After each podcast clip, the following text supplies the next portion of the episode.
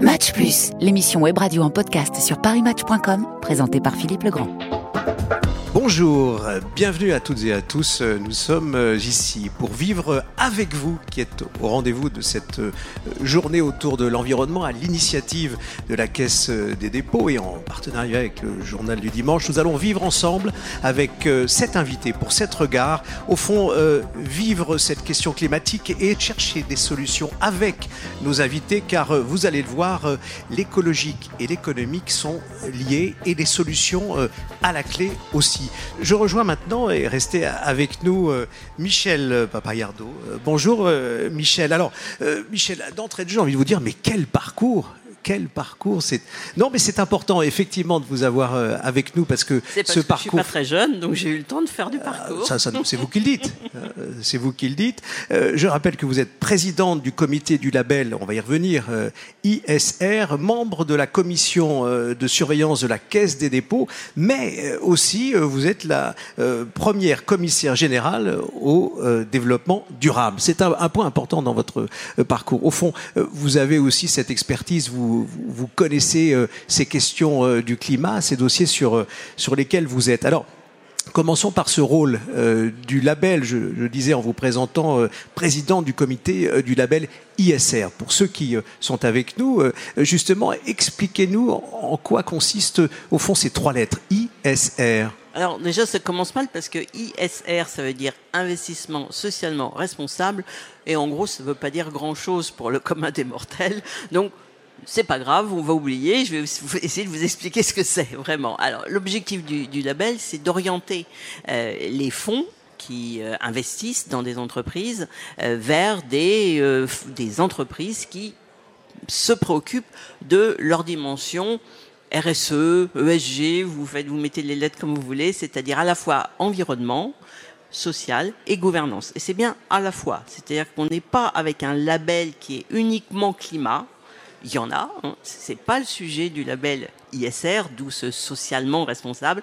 C'est un label qui vise à euh, encourager à travers la finance euh, l'action des entreprises vers euh, des démarches de développement durable, vers une économie globalement plus durable, donc qui intègre bien entendu la dimension environnementale et la dimension climat. Alors ce label, on l'obtient pas comme ça, hein, c'est ah important. Alors comment ça se passe justement? Alors non, effectivement, c'est tout l'intérêt du label. Hein. C'est euh, vous avez deux, deux, euh, deux choses importantes, je pense, dans le label. D'abord le référentiel qui explique ce qu'il faut faire pour pouvoir être labellisé et, il est relativement complet. Alors c'est un label de process comme on dit en, en matière de finance, c'est-à-dire que l'objectif c'est de euh, d'accompagner les fonds dans leur démarche pour faire mieux en matière de finances durables. Donc il faut d'abord qu'ils expliquent qu'ils disent très clairement, le process, c'est-à-dire que ça doit être transparent. Il faut qu'ils disent très clairement aux investisseurs sur quoi ils s'engagent pourquoi ils font de, de, de, de, la finance durable et sur quoi ils veulent s'engager. Ensuite, il faut qu'ils expliquent comment ils vont faire pour euh, faire mieux que les autres. En gros, c'est ça. Euh, on, ensuite, on doit hum, préciser les indicateurs qui vont nous servir à savoir euh, ce qu'ils font vraiment, et ensuite mesurer les résultats. On rajoute une dimension qui est l'engagement actionnarial, c'est-à-dire qu'ils doivent aussi expliquer comment et si il, euh, il s'implique dans le, les échanges avec les entreprises qui sont dans le fond pour les faire aller dans cette direction euh, de durabilité. Euh, et si je résume vraiment très très grossièrement pour qu'on voit bien ce que ça signifie, ça signifie qu'il faut que les, gestionnaires des fonds excluent du périmètre du fonds qu'ils ont sous, qui sont en train de gérer les 20% des entreprises qui sont les moins bien notées en matière de durabilité. Voilà. Donc, on sort ceux qui sont les moins bien notés et ensuite on fait toutes les actions dont je viens de vous parler, on s'engage, on prend des, indicateurs et on, on, dit tout ça très clairement. Et le deuxième pilier important, bien entendu, c'est que tout ça est certifié par un tiers. C'est pas euh, juste euh, le fond tout seul qui explique euh, il fait tout très bien. Non, il y a des certificateurs. Il y en a trois. C'est l'AFNOR, Deloitte et Ernst Young. Les uns ou les autres, hein, selon les selon les cas, qui vont vérifier qu'effectivement tout le référentiel est bien appliqué. Ils le vérifient tous les trois ans de manière approfondie et tous les ans ils vérifient qu'il n'y a pas eu d'évolution qui perturberait la labellisation. Donc voilà tout ce qu'il y a derrière ce label ISR la prise de conscience, justement, Michel, dans votre domaine, vous présidez donc ce comité cette prise de conscience, elle est, elle est déjà ancienne. Euh, il a été créé il y a, combien de temps euh, Alors, ce, label 2015, donc c'est pas si 2016, pardon, c'est pas si ancien que ça. C'est-à-dire que c'est juste l'année après la COP 21. Il y a déjà une histoire. Voilà, il y a, il y a quand même une histoire. Vous avez raison. Mais c'est juste après la COP 21, ce qui signifie que c'était une, une application en fait d'un point très très important de la COP 21, qui était dans son article 20 de dire il faut que la finance s'engage dans euh, la démarche climat, ce qui n'était pas dit jusque-là. Jusque-là, moi, vous avez rappelé, j'étais commissaire général ou bien j'ai été présidente de l'ADEME et, on, voyait bien qu'on butait sur quelque chose à un moment donné. C'était les entreprises nous disaient oui, je veux bien faire tout ce que vous me dites, mais mais le financeur il me suit pas, il n'en a rien à faire. Donc, à partir du moment où la finance s'implique euh, et s'intéresse aussi à ces démarches-là des entreprises, on, on, débloque quelque chose. Donc 2016, euh, la création du label ISR, mais comme vous dites, il a déjà une histoire. Et en fait, il a une histoire qui fait que euh, le contexte a évolué. À l'origine, il y avait très peu de démarches de finances durables, donc c'était important d'écrire, d'expliquer la démarche, etc. Bon, aujourd'hui, D'abord, on a euh, à peu près 1000 fonds et euh, à peu près 700 milliards aujourd'hui de labellisés. C'est pas l'objectif, hein, c'est pas que ce soit le plus possible, parce que ça c'est facile, il suffit de pas être très exigeant. L'objectif c'est de vraiment d'accompagner les entreprises à travers les fonds vers des démarches plus exigeantes et plus précises. Et donc nous sommes en train de revoir le label euh, avec cette idée d'être plus exigeant, probablement d'intégrer plus que ça ne l'est actuellement la dimension environnement et la dimension climat, euh, et de présenter tout ça là dans, dans, les mois qui viennent d'ici à la fin de l'année. Michel, allez, un, dernier mot. Comment voyez-vous le, futur euh, euh, autour de ce 1 degré 5 compliqué, compliqué, mais il faut avoir des objectifs. Et, et, moi, ce que je dis, ce que j'essaye de faire vraiment passer, c'est que tous les centièmes et les Allez, ils sont dixièmes. Là, on va les regarder. Ils sont, ils sont là, je sais pas où ils sont, effectivement. C'est cette caméra-là. tous les centièmes et tous les dixièmes de degrés que nous gagnons, c'est un premier pas, c'est un pas important pour réduire les conséquences du changement climatique. Parce qu'en fait, aujourd'hui, le sujet, c'est ça aussi. C'est comment on va gérer les conséquences du changement climatique, comment on va s'adapter aux conséquences du changement climatique. Et pour que cette adaptation soit possible, il faut que euh, l'augmentation de la température soit la plus limitée possible. Et donc, tous les centièmes et les dixièmes de degrés que l'on gagne, c'est un premier pas, c'est gagné, euh, c'est euh, plus facile de s'adapter et c'est plus facile aussi globalement de, vivre euh, sur la planète parce que c'est quand même ça qui est en jeu derrière euh, tous ces chiffres dont on parle ou tous ces, toutes ces, euh, ces déclarations un peu globales qu'on fait, qu'on répète tellement qu'on finit par oublier, par perdre le sens. Le sens, c'est ça, c'est quand même euh, la vie de, de, de, des hommes sur la planète. comment est-ce qu'on va continuer à vivre de manière agréable, supportable pour l'ensemble des, pays et, et l'ensemble des, des habitants? C'est ça qui est en jeu. Et donc c'est pour ça que tout ce qu'on fait pour réduire euh, nos émissions est important. Merci beaucoup pour votre témoignage, Michel Papayardo. À bientôt. Euh, je, merci aussi à vous d'être euh, avec nous, Lisa euh, Siméon. On, a parlé de bonnes pratiques, de gestes essentiels et, importants. La mobilité, ça vous connaît, c'est votre domaine à vous, j'allais dire votre domaine de prédilection. Lisa Siméon, vous êtes directrice mobilité douce chez Transdev.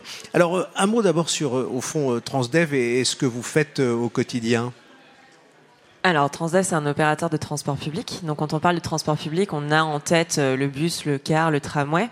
Mais en fait, c'est beaucoup plus que ça. Donc, euh, moi, effectivement, mon périmètre, c'est les mobilités douces. Ça peut paraître assez euh, à côté, finalement. Et en fait, c'est très complémentaire. Donc, moi, effectivement, mon sujet, mon travail du quotidien, c'est le vélo, c'est la trottinette, c'est la marche à pied. Et puis, c'est des solutions aussi un petit peu alternatives. Donc, on peut mettre dedans l'autopartage et le covoiturage, qui sont finalement très complémentaires à un réseau de transport en commun classique. Ce qui veut dire que vous avez euh, des interlocuteurs partout euh, en France, en, région. Euh, pas de frein. Vous sentez que le, mouvement est là. Il y a un élan réel? Alors effectivement, enfin donc moi mon périmètre c'est Transdev France et Monde, mais le sujet est très français chez nous, donc effectivement je travaille beaucoup avec nos régions. Et de manière générale, ce qu'on identifie, c'est que le sujet vélo est un sujet phare, qu'il est pris en compte par nos autorités organisatrices de la mobilité, et ce sur tous les modes, sur tous les périmètres d'agglomération. On peut penser aux métropoles, on les voit facilement. On a des services vélo qui sont phares dans des villes comme Paris, Bordeaux, Lyon. Mais finalement, en fait, c'est aussi des agglomérations de taille moyenne, voire petite, qui se lancent sur des services vélo euh, et des services de mobilité active au sens large. Vous êtes venu ici nous retrouver dans cette journée euh, autour de cet objectif à degré 5 euh, à bicyclette? Alors, je suis venu en métro parce que j'habite Bordeaux, donc j'ai pas mon vélo avec moi. Alors, le, on parlait de, du, du, vélo, il est installé dans, dans plusieurs euh, régions de France. Est-ce que euh, vous sentez dans les réflexions sur lesquelles vous êtes, pour ce, ce futur d'un monde plus durable, vous sentez que la voiture petit à petit va, va disparaître des, centres, villes, à l'exemple de ce qui se passe finalement à Londres. Alors, je, en tout cas, notre objectif chez Transdev, c'est effectivement de favoriser ce qu'on appelle le report modal, qui est donc finalement moins d'utilisation du véhicule privé individuel. On sait que finalement, il y a assez peu de gens dans les voitures. En moyenne, c'est 1,3 personnes, donc euh, c'est vraiment tout petit. Nous, notre volonté, c'est de construire finalement des solutions alternatives de mobilité. Donc, euh, moi, je défends les mobilités actives, mais c'en est une parmi. Dire, pardon de vous interrompre, Lisa. Euh, mobilité active, c'est quoi Être ensemble? Non, alors c'est plus le fait qu'on utilise ses jambes pour se déplacer. Mais euh, une solution. Oui, absolument. On peut utiliser mobilité, mobilité douce ou mobilité active, c'est un peu la même chose. Mais en tout cas, chez Transdev, ce qu'on défend, c'est le fait de créer des réseaux de transport qui soient cohérents, structurés, intermodaux, donc où on peut facilement, facilement passer d'un mode à l'autre et avoir quelque chose qui soit compétitif face aux véhicules individuels. Et finalement, c'est difficile parce que bah, le, la voiture, c'est la solution de simplicité. Nos villes ont été construites autour de la voiture. Donc maintenant, elles évoluent. On voit aussi euh, qu'on a des zones faible émission qui sont installées avec des véhicules qui n'ont plus accès effectivement à ces centres-villes. Donc demain, moi, mon espoir, c'est qu'on ait moins d'utilisation du véhicule privé individuel et qu'on ait plus de solutions partagées, collectives et douces ou actives. Donc être ensemble, au fond, hein, je vous le disais tout à l'heure, derrière cette notion de la mobilité douce, qui est votre sujet, c'est au fond être ensemble. Certains ont inventé aussi le covoiturage, mais là c'est au fond une mobilité, une comobilité quand on est dans les transports collectif, c'est cela? Oui, absolument. Enfin, effectivement, il y a cette notion de partage et puis il y a cette notion de vivre ensemble parce que l'idée, c'est que tous ces modes arrivent à vivre ensemble dans la rue, avoir une collaboration finalement entre un automobiliste, un chauffeur de bus, un cycliste et que tout le monde arrive à trouver sa place dans un espace qui est finalement assez restreint. Donc, euh, en tout cas, nous, on plébiscite ce, cette chose-là et on espère qu'effectivement, avec des solutions de mobilité bien pensées, on arrive à faire basculer les personnes de leur utilisation et de leur euh, activité modale actuelle vers une nouvelle solution qui finalement sera plus propice justement pour répondre à cet objectif de 1,5 degré. Lisa, euh, en, vous écoutant, et, pour finir, on, se dit que, au fond, chez vous, derrière cette transition sur laquelle vous êtes, hein, euh, votre sujet, la transition, euh, à travers le transport, on sent qu'il y a de la pédagogie qui est nécessaire elle est évidente. C'est effectivement la difficulté, c'est de réussir à convaincre les gens qu'on a une solution qui est bien, qui est saine pour l'environnement, qui est bien pour leurs propres pratiques et qui finalement répondent à leurs enjeux et à leurs besoins. Et donc effectivement, on a un besoin de pédagogie énorme. Et puis ne parlons pas du fait qu'on a aussi, bah moi sur mes sujets, il y a plein de monde qui ne sait pas faire de vélo. C'est finalement une cible qu'on oublie, mais il y a 2 à 10% de la population française qui ne sait pas et qui n'a jamais appris à faire de vélo. Donc on a un besoin de pédagogie énorme pour faire connaître nos solutions et faire connaître aussi leur intérêt et leur pertinence face aux véhicules privés individuels. Lisa, euh, merci d'avoir été avec nous, Lisa Simon. Je, je vous ai écouté, hein, euh, je, je n'ai pas de vélo, mais je vais rejoindre notre invité, le septième euh, témoin, euh, en marchant quelque part. Merci à vous. Euh, bonjour Pascal Lagarde. Bonjour, bonjour. Euh, merci d'être avec nous pour euh, ce témoignage euh, important autour de cet objectif 1 degré 5 qui nous réunit dans cette journée autour des questions environnementales. Là, en, en l'occurrence, nous sommes ensemble à l'initiative de la Caisse des dépôts et avec ce partenariat du Journal du Dimanche et, bientôt le replay hein, de ce qui se passe cet après-midi sur le site de, Paris Match dans Match Plus. Votre témoignage sera à retrouver justement dans Match Plus. Pascal, vous êtes directeur exécutif de Pays France votre direction à vous est celle de l'international, de la stratégie des études et du développement, euh, des sujets importants, vastes. Lorsqu'on parle de stratégie et, de cet objectif, évidemment, la, stratégie euh, compte. Comment est-ce que vous, vous accompagnez euh, les, euh, entreprises euh, justement face aux enjeux de cet objectif? Là, on va prendre le temps de l'expliquer avec vous, Pascal. D'accord, merci beaucoup de cette, euh, cette vaste question. Euh, D'abord, peut-être deux mots sur ce que fait BPI France pour euh, que les, les spectateurs et les auditeurs puissent, puissent le comprendre. Effectivement, derrière ces, ces, trois lettres, BPI France. Hein. Voilà, donc euh, nous, on est la Banque publique d'investissement, on est une filiale conjointe de l'État et de la Caisse des dépôts.